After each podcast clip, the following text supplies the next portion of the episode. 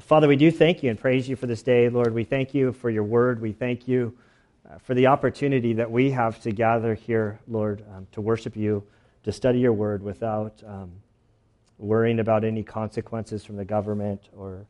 Um, we, have been blessed. Uh, Lord, we, we are a minority in the world that we have this freedom to, to practice our worship of you. And so, Father, we, we don't want to neglect um, this privilege that we have. And so um, we, we ask that you would bless our time here today. Lord, as we work through this chapter, it's, it's a story that we all know. Um, but Father, I pray that it would be fresh to us and that we would see um, applications to it in our own lives and how it fits in the whole structure of Daniel uh, that reveals that you're a God in heaven that's sovereign, that you're in control of everything that's happening, and, and we can trust you um, to unfold your plan uh, according to your will in human history and in our lives. And Father, we look to Christ um, now. We ask that uh, we'd be guided through this passage. And it's in his name we pray. Amen. Daniel chapter 6, verse 1. It seemed good to Darius to appoint 120 satraps over the kingdom, that they would be in charge of the whole kingdom, and over them three commissioners of whom Daniel was one, that these satraps might be accountable to them, and that the king might not suffer loss. Then this Daniel began distinguishing himself among the commissioners and satraps because he possessed an extraordinary spirit, and the king planned to appoint him over the entire kingdom. Then the commissioners and satraps began trying to find ground of accusation against Daniel in regard to government affairs. But they could find no ground of accusation or evidence of corruption, inasmuch as he was faithful and no negligence or corruption was to be found in him. Then these men said, We will not find any ground of accusation against Daniel unless we find it against him with regard to the law of his God. Then these commissioners and satraps came by agreement to the king and spoke to him as follows King Darius, live forever. All the commissioners of the kingdom, the prefects, and all and the satraps, and the high officials, and the governors have consulted together that the king should establish a statute and enforce an injunction that anyone who makes a petition to any god or man besides you, O king, for 30 days shall be cast into the lion's den. Now, O king, establish the injunction and sign the document so that it may not be changed according to the law of the Medes and Persians which may not be revoked. Therefore, King Darius signed the document, that is, the injunction. Now, when Daniel knew that the document was signed, he entered his house. Now, in his roof chamber, he had windows open toward Jerusalem. And he continued kneeling on his knees three times a day, praying and giving thanks before his God, as he had been doing previously. Then these men came by agreement and found Daniel making petition and supplication before his God. Then they approached and spoke before the king about the king's injunction. Did you not sign an injunction that any man who makes a petition to any god or man besides you, O king, for 30 days is to be cast into the lion's den? The king replied, The statement is true according to the law of the Medes and Persians, which may not be revoked. Then they answered and spoke before the king. Daniel, who is one of the exiles from Judah, pays no attention to you, O king, or to the injunction which you signed, but keeps making his petitions three times a day. Then, as soon as the king heard about this statement, he was deeply distressed and set his mind on delivering Daniel. And even until sunset, he kept exerting himself to rescue him. Then these men came by agreement to the king and said to the king, Recognize, O king, that it is a law of the Medes and Persians that no injunction or statute which the king establishes may be changed. Then the king gave orders, and Daniel was brought in and cast into the lion's den. The king spoke and said to Daniel, Your God, whom you constantly serve, will himself deliver you. A stone was brought and laid over the mouth of the den, and the king sealed it with his own signet ring and with the signet rings of his nobles, so that nothing would be changed in regard to Daniel. Then the king went off to his palace and spent the night fasting, and no entertainment was brought before him, and his sleep fled from him. Then the king arose at dawn, at the break of day, and went into the house in haste to the lion's den. When he had come near the lion, near the den to Daniel, he cried out with a troubled voice. The king spoke and said to Daniel, Daniel, servant of the living God, has your God, whom you constantly serve, been able to deliver you from the lions? Then Daniel spoke to the king, O king, live forever. My God sent his angel and shut the lions' mouths, as they have not harmed me, inasmuch as I was found innocent before him. And also toward you, O king, I have committed no crime. Then the king was very pleased and gave orders for Daniel to be taken up out of the den so Daniel was taken up out of the den, and no injury whatever was found on him, because he had trusted in his God. The king gave orders, and they brought those men who had maliciously accused Daniel, and they cast them, their children and their wives, into the lion's den. And they had not reached the bottom of the den before the lions overpowered them and crushed all of their bones. It's almost like you want to applause there, you know. uh, then Darius the king wrote to all the peoples, nations, and men of every language who are living in all the land May your peace abound. I make a decree that in all the dominion of my kingdom men are to fear and tremble before the God of Daniel. For he is the living God and enduring forever, and his kingdom is one which will not be destroyed, and his dominion will be forever. He delivers and rescues and performs signs and wonders in heaven and on earth, who has also delivered Daniel from the power of the lions.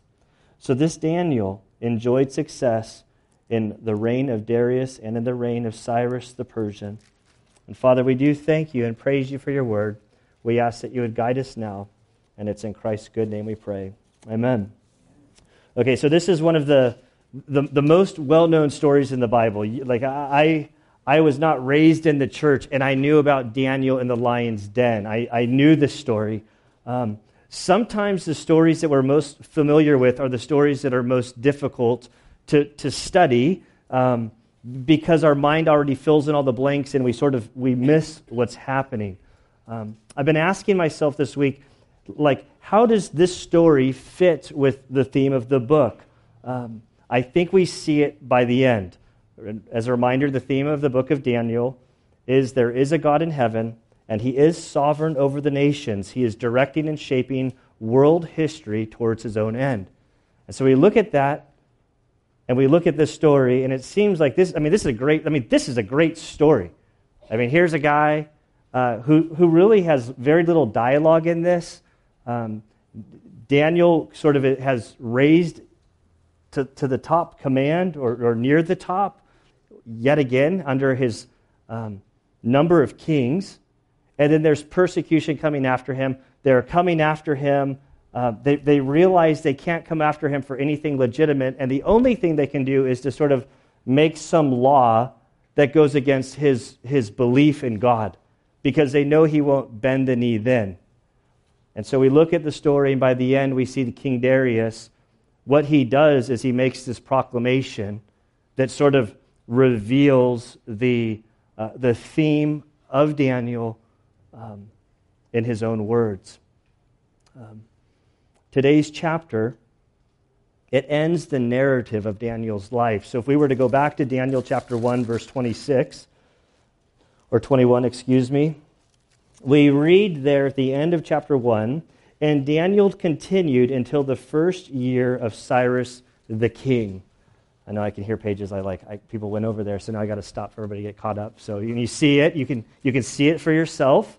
Um, in the opening chapter, as Daniel and his guys are sort of introduced at being taken captive, what this is doing is it's showing that these young men of Israel, and Daniel in particular, lived through the, the time of captivity, which was 70 years, which was prophesied uh, throughout the Old Testament. And so we're told that Daniel basically thrived during this time of captivity. So when we come to today's chapter, you can go back to today's chapter. At the end of chapter 6, we read in verse 28 So this Daniel enjoyed success in the reign of Darius and in the reign of Cyrus the Persian. So this is the Medo Persian Empire.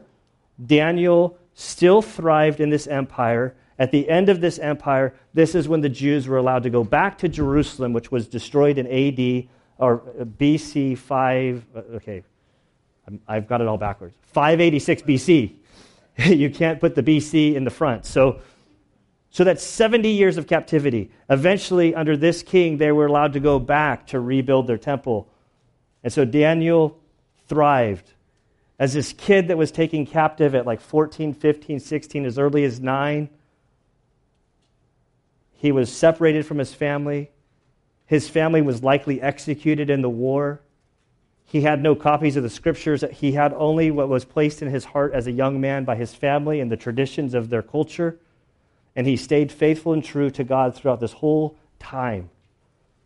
And at the end of his life, in chapter 6, we now we're looking at a, a Daniel who's now in his mid 80s. This isn't young kid thrown into a lion's den. This is an 80 year old plus person thrown into this den to be devoured by lions as a sort of a, a, a, preview as we look at some prophecy in the second half of Daniel, which is coming up in a couple weeks, we'll see that each chapter is sort of introduced to during the first year of Belshazzar, which was chapter 5.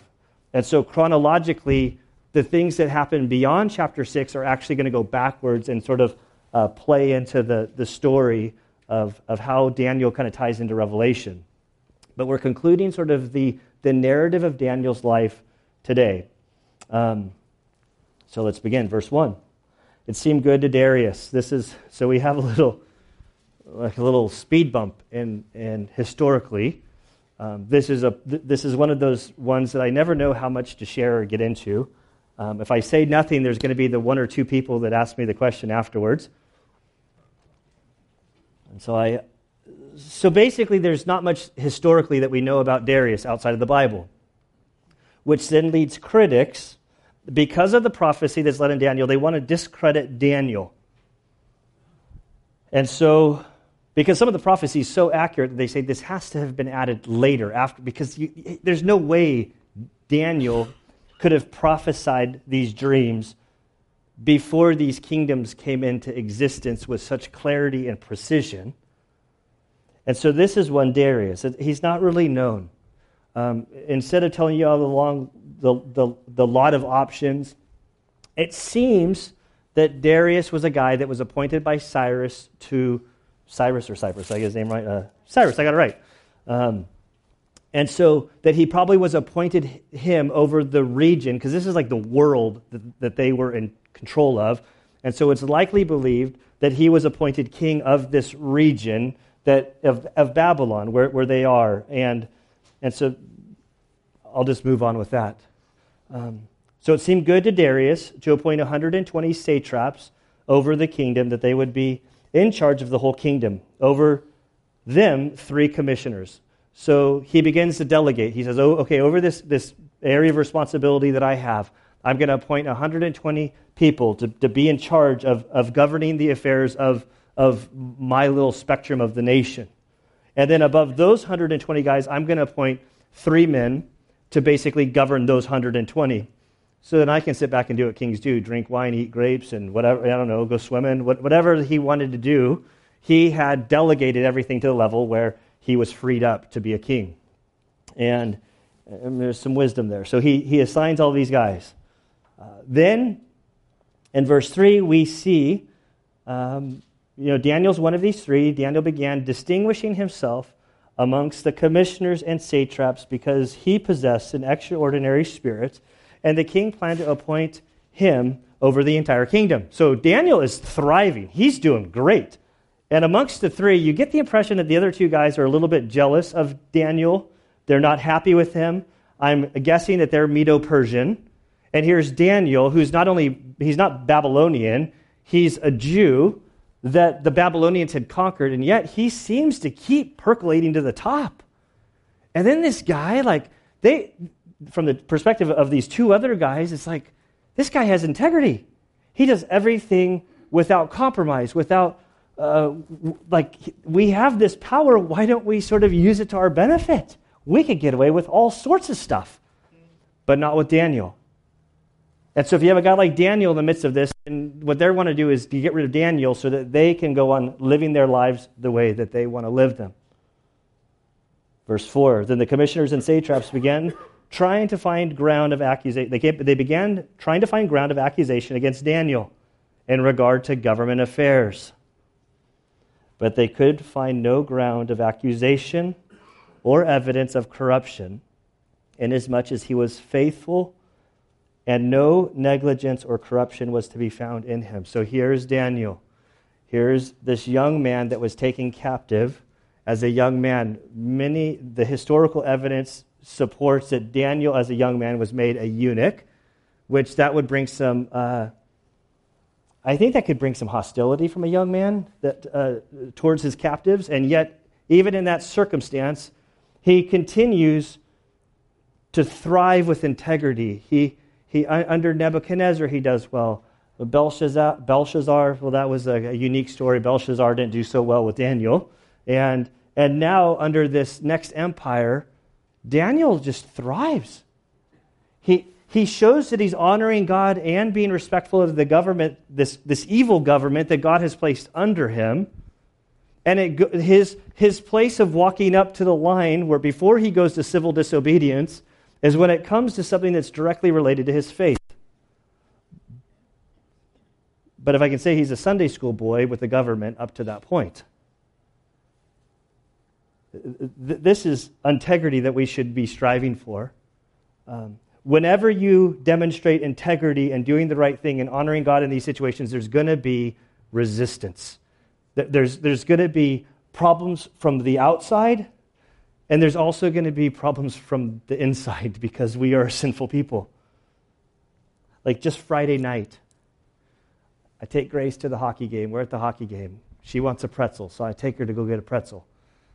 So we're in line, and I get up to the front, and I can see before me there's a guy who works at the arena who wants to get a snack. Apparently, if you're working, you can get snacks, which seems like a great job in retirement. Like I'm just processing retirement, you know, like down the road in 20 years. Like and so then the guy walks away. Apparently, they're not selling what he's looking for, so he moves on. And I get up there and I see like, like kind of like a beer soaked, sloppy, wet $5 bill on the counter.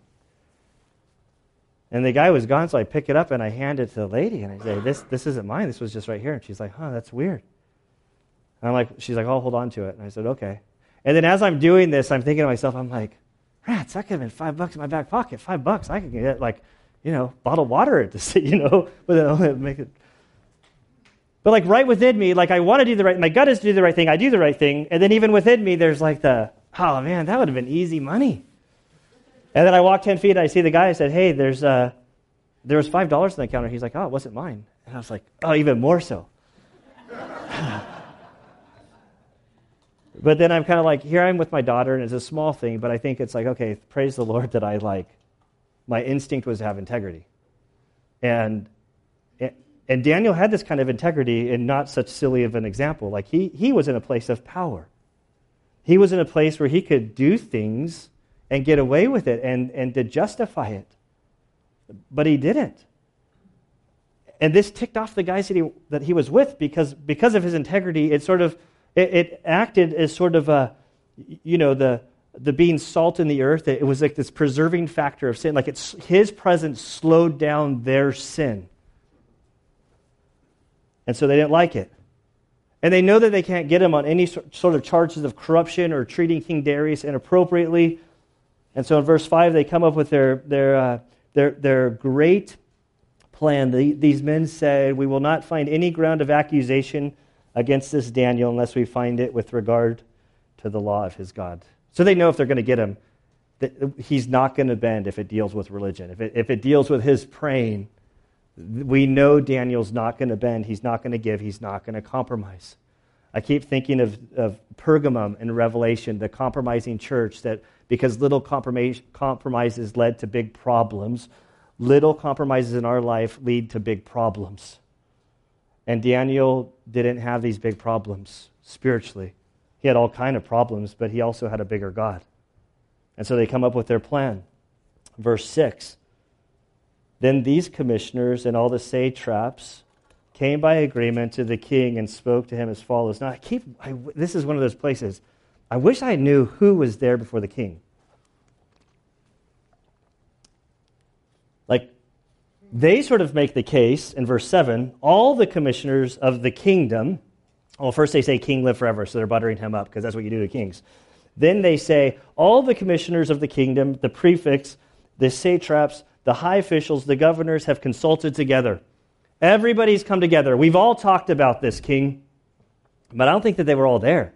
I think that there are probably two guys, maybe a few more guys. Like, I don't know exact, we don't exactly know the number, but I don't get the impression that this is the, the 120 satraps that were appointed earlier and the two other guys. Like, it seems to be probably the two guys and maybe a couple more that are there telling the king, hey, all of us met. It's unanimous. Well, I doubt Daniel was a part of this conversation. So they're lying to the king and they're buttering him up. And they say that the king should establish, a statute and enforce an injunction that everyone who makes a petition to any god or man besides you, O king, for 30 days shall be cast in a lion's den. I can just see the king sort of sitting upright. He's like, yeah, it's not. Everybody talked about this, huh? Everybody wants to just pray to me? That's pretty good. Yeah, I like that. This seems this seems like a really good idea. One thing I've learned as a pastor is that if anybody comes to me and complains about everybody saying this, the first question I say is, Give me names. Who exactly? Because people have a, there's a way to mask a complaint, and if you just say everybody, it, it's probably just that individual, but they don't have anybody else's support. And this king, because he doesn't take counsel and sort of, he, he quickly, based on emotion and feeling, sort of makes a decision that's a poor decision. And we could trace this trail down to all sorts of relationships. I mean, this like the Bible being unequally yoked, allowing uh, feelings and emotions to make you do things that you later regret and have remorse on. If you'd only just slowed down and sought some advice and counsel from those that you trusted that, that had biblical insight. Like clearly Daniel's advancing. Like the king could have said, Well, time out. Where's Daniel? Like I'd like to talk to Daniel first. Can you guys, can we table this for like 24 hours? I'll talk to Daniel, then I'll get back to you. If he'd just done that, this story would not be in the Bible. And so there's a lot of things about, about just getting rolling with the wrong crowd, getting rolling with people that are like feeding your ego and encouraging you to do things that are just foolish. And so we, we see one of many people in human history who fall prey to being sort of caught up with, like, that feels good. Yeah, I like, I like it. Let's just go with it. Only to wake up the next morning or a week later or a month later and realize the trouble that they're now in because they made this decision based on not getting good counsel. Um, I always think, oh, if I could only go back to the gunner of 16, 17 and have a little talk with him. But I know I wouldn't listen. and I w- this king is going to face great remorse. And so he signed the document that is the injunction. And Daniel hears about this, verse 10. Now, when Daniel knew the document was signed, Daniel's at a crossroads. And as I ponder this, sto- like, this story, gets really, really. Con- if we slow down and and place ourselves in the story and absorb what's at stake in this case, there was a law that was passed that if anyone prays to somebody other than the king or ask a request of anyone other than the king, they're to be executed for 30 days. How would I respond? this gets really convicting because I can think of all sorts of ways that I could justify not praying in Jesus' name or to God or to any other thing for 30 days to preserve my life because God's better off if Gunner's around. At 31 days, How, how would our church fare if this edict was passed? How would the church in America fare if suddenly there was some edict that if you're caught praying to anybody other than the king, you're going to be executed? Daniel's an old man. I, I could see him saying, oh, I've done so much. I've been through, like, I've lost my family. I've been separated from my home. What's 30 days? I can pray in my mind. I don't have to use his name. I could just, like, I could be looking at all of you and be praying in my heart. Like, there's, there's so many ways I could slip out of this one and not get myself killed. But the problem is, his compromise starts slow. And Daniel, what's he do?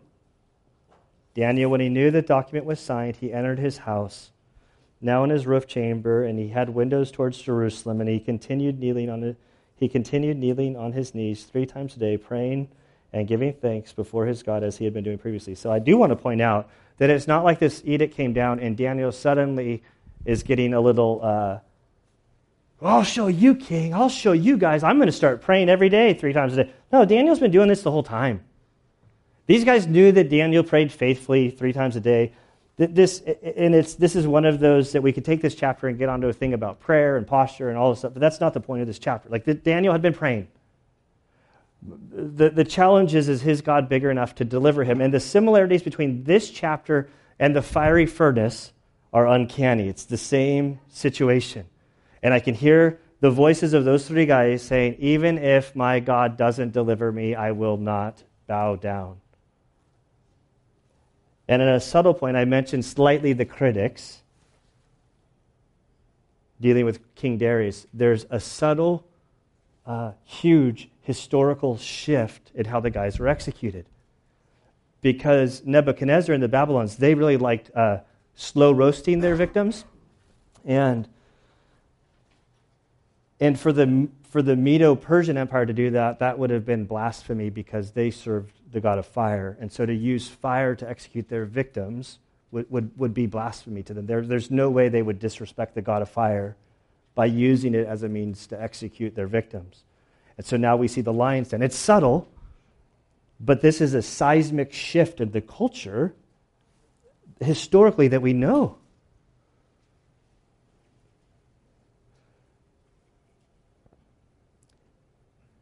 And so Daniel decides that he's not going to change course. He's seen God move so many times over the course of life, he's going to hold faithful. And so, the thing, especially as we go into Thanksgiving, it's, it's fascinating to me. If I was to have a prayer meeting or a prayer time, I don't think my prayers would be the giving of thanks like, I think I'd be like, Lord, I'm praying to you. I want to stay faithful. Please spare me. Please, please help me to live another day. Uh, please, uh, whatever. But we see three times a day he's praying and he's giving thanks before his God. Lord, thank you that you've placed me in this position to stand firm for you, even if I give you my life. For I know that you're greater, I know that you're in control. I know that this life isn't everything. So thank you for placing me in this position. There, there, there's so much here that we can learn from that we could have or should have as followers of Christ a spirit of thankfulness. I, I think that Thanksgiving is one of those holidays that is the, the most Christian of all of the holidays that we celebrate because Christians are called to give thanks, always, continuously. Give thanks. And so here we see Daniel doing this in a situation that doesn't seem to be uh, a situation that would draw out thankfulness, you know? And so he's been doing this previously. Verse 11, these men came by agreement and happened to find, you know, happened to find Daniel making petition and supplication before his God. How we knew it. They knew, they knew he prayed in the morning, the afternoon, and the evening. So they walk up during prayer time. Ah, we got him. And so then they run to the king and they spoke to the king, verse 12. Uh, they approached and spoke before the king about the king's injunction. Hey, king, did you, did you not sign an injunction? These guys are so slimy. Like, oh, oh, you know, king, we remember something the other day. Did, there's this injunction that you signed. Just re- you know, refresh our minds a little bit. Like we, we believe that. Didn't you sign an injunction that any man that makes a petition to any god besides you, O king, for 30 days is to be cast in a lion's den? The king replied, Yeah, the statement's true, according to the law of the Medes and Persians, Persians which may not be revoked. I see these slippery, like Eddie Haskell's, like, we got really bad news for you, king. Like, we didn't see this coming. But you know, Daniel, we all like. then the answer spoke to the king Daniel, who is one of the exiles from Judah, pays no attention to you, O king. That's so not true. Daniel's in the, the position that he's in because he was very respectful of the king, that he worked with integrity and skill, and he gave his best to the government in honoring God. And yet they're saying that he pays no attention to you, O king, or to the injunction which you signed, but keeps making his petition three times a day. Then, as soon as the king heard this statement, he was deeply distressed at his folly, that he didn't seek any counsel, that he allowed these guys to smooze him, to sign a document, to, get, to, to enter into some relationship that felt good at the time only to have it bite him. Because he knows who Daniel is. He knows the integrity of this guy. He knows that Daniel like is faithful to him and that there's uh, I mean what does verse 4 say? They could find no accusation against Daniel in regards to government affairs, but they could find like like there was no corruption. He was faithful. He was loyal to the king. And the king knew this. But the king recognizes what they have convinced him to do.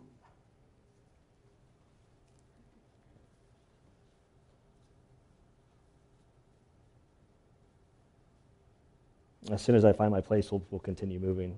I, I, I, 14. Okay, that's I was looking too low. Then, as soon as the king heard the statement, he was deeply distressed, and he set his mind on delivering Daniel. Even until sunset, he kept exerting himself to rescue him. He's like, God as attorney, he's like, there's got to be some case law somewhere. There's got to be something that I can do, some, so, something. Like in Esther, when they found out about everything, then a stronger edict was written so that they could go and kill all the people that tried to harm Judah. Like they, they doubled down and they just made a, a bigger one. There's got to be something. But nothing came. Then the men came by agreement to the king and said to the king, Hey, king, the law's the law. We, we don't like this as much as you don't like this.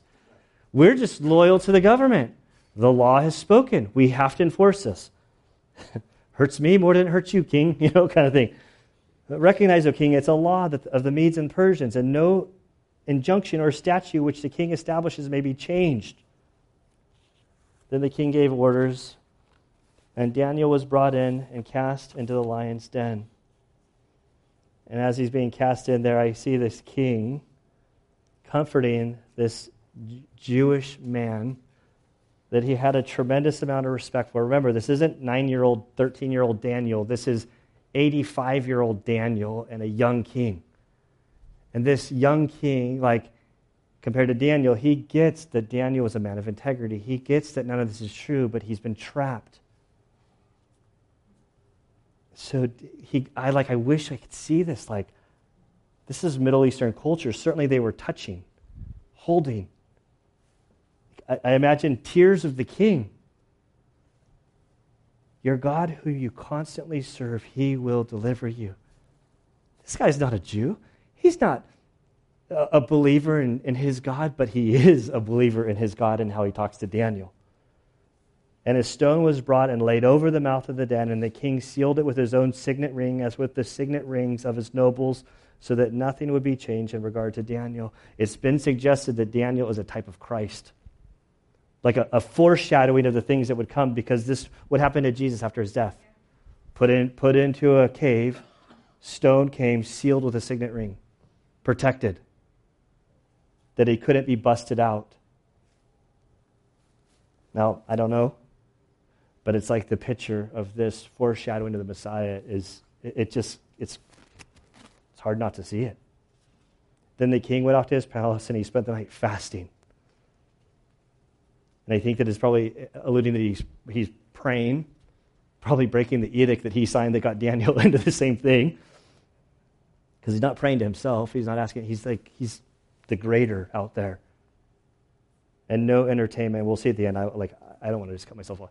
Like, I believe he's praying to the God of Daniel because he gets it. Then he went to his palace and he spent the night fasting, verse 18, and no entertainment was brought before him because he's the king. He didn't have Netflix. He had like plays every night and that sort of like. So there was no evening entertainment. He was in mourning. He was deeply grieved over this decision. And I would say he's deeply angry. Ang- angry. I was trying to mix words and. Uh, so he's angry at these men who he trusted to govern on his behalf and he couldn't sleep. Sleep fled from him. Verse 19 Then the king arose at dawn, at the break of day, and went in haste to the lions. It's so similar to the story of Jesus. Like Easter's almost here. Like this is just like you change the names and the situation. It's like Mary and Mar- like running to the like daybreak when the Sabbath is over. He's running there. What's he going to find? I don't know if you guys have encountered a lion. I've had two scary encounters with a lion. Neither of them were really that scary. But bear with me for this. Well, actually, one was really like at the zoo. Like there's the new lion exhibit. And at the nighttime zoo a couple years ago, the lion was like out and about. And it was a female. And she was like, maybe it was a, not a female. I forget which one. It was ter- like, she's going back and forth and growling. Like you could hear it like from long way away. And I remember walking up and there's that tiny little net. Like it's just a net. I mean, it looks like something behind a batter's cage, you know? And like people are there kind of like, oh, this is so cool. I'm like, ah, I've seen enough like like when animals attack videos to kind of go, I, I know these engineers claim that this will hold it, but I'm not really going to. I'm like, come on, kids, let's just back up. I mean, it was terrifying. And then I remember when we visited Joe and Esther in, in Africa, we went on one of these little like pseudo safaris, and there were two trucks, and we were in the back one. I was with Joe, and Daniel was in the front with Esther, and we're going through this reserve, and Joe's like, "Hey, look, a lion!" And he's like, "Roll up the window really, really fast." I'm like, "Yes, sir." Like I get the window up. And he's like, "Last week, a lion reached into the car and ripped somebody out and ate the person," and I'm going, "Oh!" And then in the front car, Esther apparently didn't give the same news to Daniel. I see Daniel and John like with their head out the window. Here, kitty, kitty, kitty, kitty. I'm like, should somebody call them? Should somebody do something? They were protected, probably because they had Daniel with them. but like, these aren't like you know, these aren't like these. These are terrifying cats. And if you look at a little cat, they're terrifying little, like put yourself in the mouse's shoe. I mean, these things are vicious animals. I don't like cats at all. Like I like I like them outside and getting rats and stuff, but we keep our peace, you know. It's like you have your spot, I have my spot. I'm really trying to shut myself down on making fun of cats right now. I can like Where are we? Where Oh yeah, he's out there and he's like he's talking to Daniel, asking if he's there. He rose at dawn, verse 19. And he in haste to the lion's den. When he come near the den to Daniel, he cried out with a troubled voice. Yeah, because these aren't like these were fed lions. These are lions that were met for devouring their victims. And so you don't you you you, you keep a cat hungry. And so the king spoke and said to Daniel, Daniel, servant of the living God. Like legitimate question. Has your God, whom you constantly serve, been able to deliver you from the lions? Then Daniel spoke to the king. I think this is the first time we've heard from Daniel in, in this chapter. O king, live forever. My God sent his angel and shut the mouth of lions' mouths, shut the lions' mouths, and they have not harmed me inasmuch as I was found innocent before him. And also towards you, O king, I have committed no crime. Then the king was very pleased and gave orders for Daniel to be taken up out of the den. So Daniel was taken up out of the den, and no injury whatsoever was found on him, because he had trusted in his God. That's a highlightable phrase. He trusted God. And I'd say, based on his buddy's reaction in the fiery furnace, even if he had been devoured that night, he still would have trusted God and to be in a place where your faith, when you're shattered, and it doesn't necessarily, because God doesn't always like, it's not always the happy ending from a human perspective. Like, I know I've shared a number of times, like, the very tra- traumatic event for our family was when Titus was born and Anna had a placental abruption and she was bleeding out, and we were rushed into the hospital, and the whole thing was surreal to me. It was like a movie. Like, like my brain had to learn everything afterwards of what was going on. But as they were like rushing her back to emergency surgery and I was following, and those double doors slammed in my face, and I tried to go, and they're like, Sir, you cannot go back there. And I was left all alone in this like sterile hospital hallway. And it was like, I feel like I've seen this movie before. And w- what's happening? And I remember praying like, God, like I trust you. And I remember, like, I'm like, I don't even know. I mean, I, like, I look at my stuff, going, what was I saying? Because sometimes we say, well, I don't want to pray that prayer because I don't want to be tested in that way. But I remember, like, even if I lose them both, God, I still trust you. And then the nurse finally came out and said, Your son is fine. You had a son. He's screaming, crying. Everything's okay. And then she left. And she didn't say anything about Anna. You guys have all seen Anna today. She's perfectly fine. I was like, praise the Lord. But it's like to be in that moment, like genuinely within your heart, that even if this doesn't work out, like Job prayed, the Lord gives, the Lord takes. Blessed be his name. And for that to be, it's a sweet moment in a life, like when you've walked with God to the point where even if he doesn't deliver you, you can still praise him. I'm not saying it's easy. Like it's just a sweet place, and I see this in Daniel's life. But he was delivered, and then the king gave orders. Like I like, I mean, this is like you guys could have applauded, you know. Like then the king gave orders, and they brought those men that had maliciously accused him. This is why it doesn't say the 120 satraps. I, I, like I feel like there's like two, three, four, like a, a handful of guys that conspired against Daniel, and all of these guys could maliciously accused Daniel and they, they cast their children and their wives. We could pause, and I don't have a lot of time to like make the sin just doesn't affect you, right? You can think, oh, this is just a sin between me and God and nobody's getting hurt. No, no, no. Your sin always affects other people. Your sin always hurts other people. Maybe not as dramatically or obviously as these guys sin, but it always affects other people. And so everybody's, their whole families, everybody's cast in, and they hadn't even reached the, the bottom of the den before the lions overpowered them and crushed all of their bones. These were hungry little kitties. Then I think the key of this whole chapter is verses 25 through 27. We're ending the first section of Daniel. And as the first section of Daniel applies, everything the king says is like the primer to, to preparing us for everything that's to come, dealing with the, the, the, the statement, the purpose of Daniel, why Daniel exists. So, what does this guy do? Then King Darius, the king, wrote to all the peoples, nations, and men of every language living in all his land. May your peace abound. I make a decree that in all the dominion of my kingdom, here is a king. If we think back to Belshazzar, who was he's a foolish man. That's better than what I was thinking. He was a foolish man. And we look at Nebuchadnezzar, who slowly learned but eventually got it.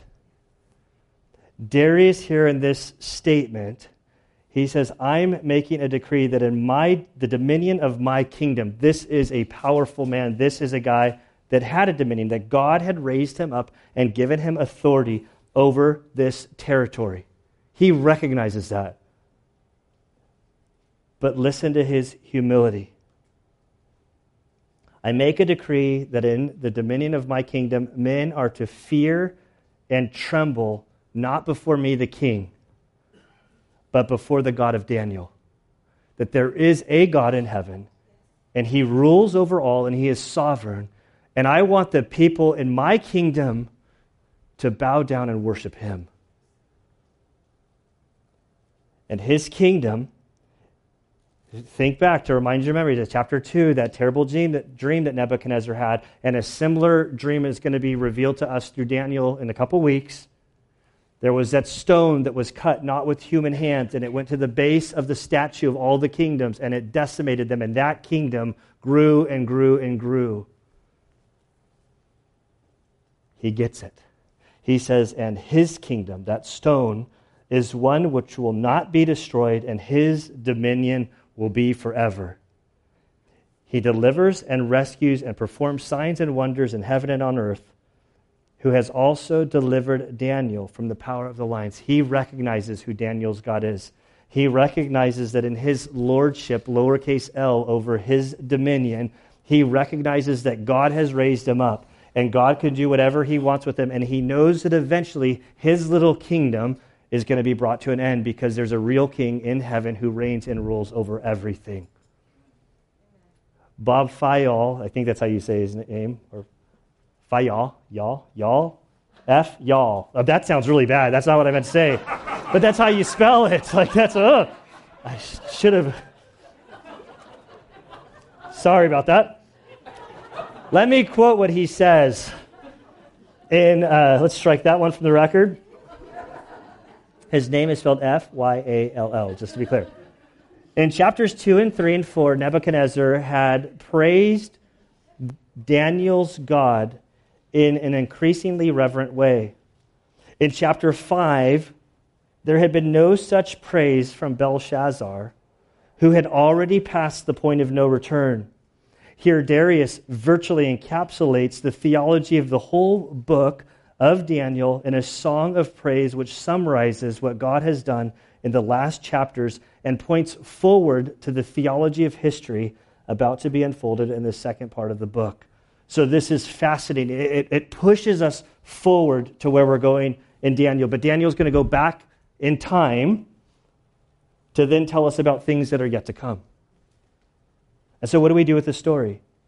If the theme of Daniel is that there is a God in heaven and he is sovereign over all the nations and he is directing and shaping world history towards his end, what I see in Daniel is a, is a, is a picture of a faithful, uncompromising man who trusts and loves his God that is sovereign regardless of his earthly circumstances. Last week, I, I, mentioned that being tossed to and fro. It wasn't from James that I was thinking about. And I, it, over, if you'll go with me, we're going to end over in Ephesians. If you'll go with me to Ephesians chapter 4. I love Ephesians so much. And I just want to read Ephesians 14 through 16. But as I read this, I know I'm like, oh, I really want to read the whole chapter, but we don't have time to read the whole chapter. So in Ephesians chapter 4, we've, we've turned the corner in the book of Ephesians. The, the first three chapters are all doctrine. The second, the second half, four through six, deals with like application from that doctrine. What's the fruit of knowing these things? And as he, Paul writes, getting to verses 11 and 13, he says that he gave some, namely pastors, for the equipping of the saints, that they could be built up um, through the teaching of the word. Like, my role here is to, to teach in a way that you guys get what God's word says so that you, as followers of Christ, can then do the work of the ministry, that you can live out the things that God has called you to do. Then we get to verse 14. And I see Daniel in this. As a result of this teaching, as a result of your growing in the knowledge of God, being taught the Word of God, following after Him faithfully, as a result, we are no longer children tossed here and there by the waves carried about by every wind of doctrine, by the trickery of men, by the craftiness of deceitful scheming. That as you grow in the Word of God, as you develop your relationship in Him, you become stable. You become like Daniel. You want to threaten me, King? That's fine. I know my God. And I'm going to trust Him, and He can deliver me from the lion's den. But even if He doesn't, that doesn't mean that He lost. As a result, we're no longer children tossed here and there by waves, carried about by every wind of doctrine and these evil men. Verse 15. But speaking the truth in love, we are to grow up in all aspects into Him who is the head, even Christ, from whom the whole body, being fitted and held together by whatever every joint supplies according to the proper working of each individual's part, causes growth in the body for the building up of itself in love. So, this I say and affirm together with the Lord that you walk no longer as the Gentiles also walk, in futility of their mind, being darkened in their understanding, excluded from the life of God because of the ignorance that is in them, because of the hardness of their heart. And they, having become callous, have given themselves over to sensuality for the practice of every kind of impurity with greediness. But you, did not learn Christ this way. If indeed you have heard of him and have been taught in him, just as truth is in Jesus. Oh, see, I got to stop because I'll just keep reading the whole chapter. Daniel knew his God. My prayer is that you would know Jesus. And if you know Jesus, trust him. He's the coming king. Our, our governments will come and go. United States is not in the Bible. Some people get offended when I say that, but I, I, I hope it's not breaking news to you that, that our government is not anywhere in the Scripture. Like, and I love like I love America. I was a patriot. I served for 12 years. Like, like, but but America is not center stage of what God is doing. We serve a King that is coming, that is going to do things that seem unbelievable to us from our vantage point. But we trust Him. We walk by faith. We know that whatever you're going through, from little trials to big trials, God is in control and He'll take care of you. We have so much to be thankful for as His children. He's blessed us with every spiritual blessing. And Father, we do thank you and praise you for this day. We thank you for the story of Daniel. It's been fun, these last six chapters of seeing how you used this young man to, to, his old age. Lord, we, um, we pray that you would help us to take lessons from him. I think temptations are just as real at, at 16 as they are at 86. And so, Father, we pray that you would help us to be filled with your Spirit, that we would keep our eyes on you. As we look about our world, there's so much that that can cause worry and doubt and to shake our faith. Persecution comes, people mock us, believing that God would come to be a man, to die, that he raised from the dead. This, this is foolishness to the world that is perishing. And Father, we come to you, and I pray for those that maybe don't know you as Savior, that you would help them to reach the place where by faith they can give you their lives, that they would trust you. Father, for those of us who have placed our faith in you, we ask that you would help us to, to, to really place our faith in our lives in your hands, that we would trust you, that we would see you as a God who is greater than our circumstances. You're greater than the front page of the newspaper, that you're, you're greater than the trials that we all face. Father, I pray that you would help us to experience the supernatural peace that your scriptures tell us that we have in Jesus. We love you, Lord. And it's in Christ's good name we pray. Amen.